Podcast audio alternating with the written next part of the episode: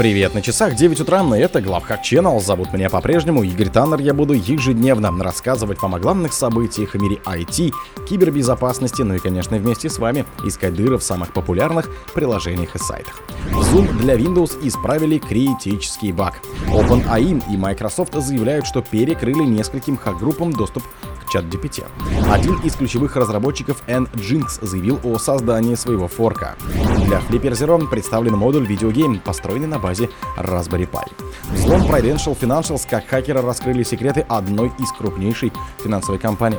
Эксперты сообщили о росте числа сетевых атак с российских устройств. Спонсор подкаста — Глазбога. Глазбога — это самый подробный и удобный бот пробива людей, их соцсетей и автомобилей в Телеграме. Zoom для Windows исправили критический баг. Разработчики Zoom выпустили исправление для 7 уязвимостей в своих десктопных и мобильных приложениях, включая критическую ошибку в Windows-клиенте. Критическая ошибка, получившая свой идентификатор и 9,6 баллов по шкале оценки уязвимости, описывается как некорректная проверка вводимых данных, которая может помочь аутентифицированному злоумышленнику повысить свои привилегии. Сообщается, что проблема затрагивает следующие версии продукта. Zoom для Windows до версии 5.16.5, Zoom для Windows до версии 5.16.5, 10 за исключением 5.14.14, Zoom для Rooms Windows версии 5.17.0 и Zoom Meeting SDK для Windows до версии 5.16.5. Хотя в описании уязвимости не указано, как именно ее можно эксплуатировать, судя по всему, проблема требует некоторого взаимодействия с пользователем: клик по ссылке, открытие вложения или выполнение какого-либо другого требования.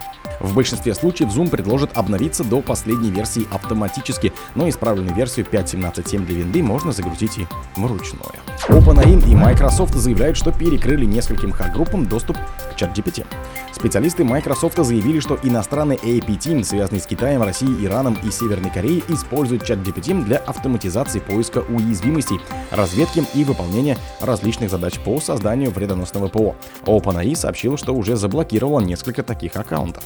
В свежем отчете эксперты Microsoft пишут, что тесно сотрудничают с OpenAI и изучают использование больших языковых моделей злоумышленниками. Эти исследования показали, что сразу несколько известных APT-группировок экспериментируют с ChatGPT, чтобы получить больше информации о потенциальных жертвах, оптимизировать написание вредоносных скриптов, а также анализировать публично доступные бюллетени безопасности и изучать свежие уязвимости.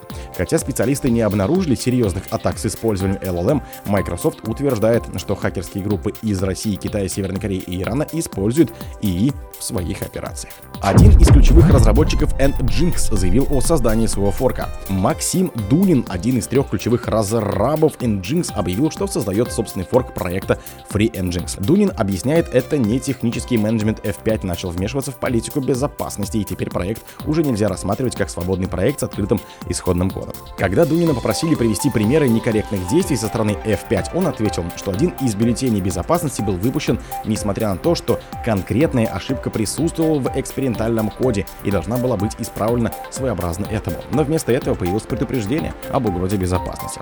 Напомним, что в 2022 году часть разрабов NGINX вернулась в Россию и запустила проект Engine, который фактически стал самостоятельным ответвлением. Для Flipper Zero представлен модуль видеогейм, построенный на базе Raspberry Pi. Создатели Flipper Zero совместно с Raspberry Pi разработали новый модуль видеогейм. Он предназначен не только для игр, но также позволяет подключить Flipper Zero к телевизору, использовать его как осциллограф, управлять курсором в различных приложениях и так далее. Новый модуль построен на разработке Raspberry Pi микроконтроллере, таком же, как и Raspberry Pi Pi-Pico. Создатели Flipper рассказывают, что немного разогнали его, чтобы он мог генерировать видеосигнал. Это позволило оснастить модуль портом для подключения к телевизору и дублирования экрана Flipper. Также модуль имеет датчик отслеживания движений, который может использоваться в играх и приложениях. Прошивка и все схемы, как обычно, полностью открыты, и разработчики говорят, что уже с нетерпением ждут идей от сообщества. Взлом Prudential Financial, как хакеры раскрыли секреты одной из крупнейших финансовых компаний. Одна из ведущих финансовых и страховых компаний стала жертвой кибератаки, в ходе которой были раскрыты данные сотрудников и подрядчиков компании. Информация о нарушении безопасности была обнародована в форуме 8К, поданной в комиссию по ценным бумагам и биржам США. США, СЭК, где указано, что взлом произошел 4 февраля, а уже 5 февраля компания заблокировала доступ хакеров к скомпрометированным системам. Компания предполагает, что киберпреступникам удалось получить доступ к административным данным и данным пользователей из некоторых IT-систем, а также к аккаунту небольшого процента сотрудников и подрядчиков. Компания уже сообщила об инциденте правоохранительным органам и уведомила все соответствующие регуляторы. Ведется расследование для оценки полного объема и влияния инцидента. На данный момент у компании нет данных о том, что злоумышленники получили доступ к информации клиентов или заказчиков, хотя компания заявляет, что инцидент не оказал существенного влияния на операции компании и не повлияет на финансовое состояние или результаты деятельности. Эксперты сообщили о росте числа сетевых атак с российских устройств. Зарубежные хакеры стали массово использовать российские устройства для совершения DDoS-атак, сообщает «Коммерсант» со ссылкой на отчет Qrator Labs, оказывающий услуги по сетевой безопасности. Согласно документу, мошенники научились обходить блокировки по геолокации. Теперь атаки совершаются чаще из-за рубежа, но с использованием российских устройств. FD-DOS Guard сообщает, что атакующие запросы в половине случаев поступают с российских IP-адресов, остальные из Китая, Индонезии и США. Qrator Labs отмечает, что хакеры используют серые прокси-серверы, размещенные в России.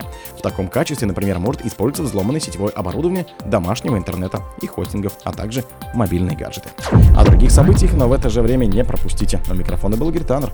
Пока.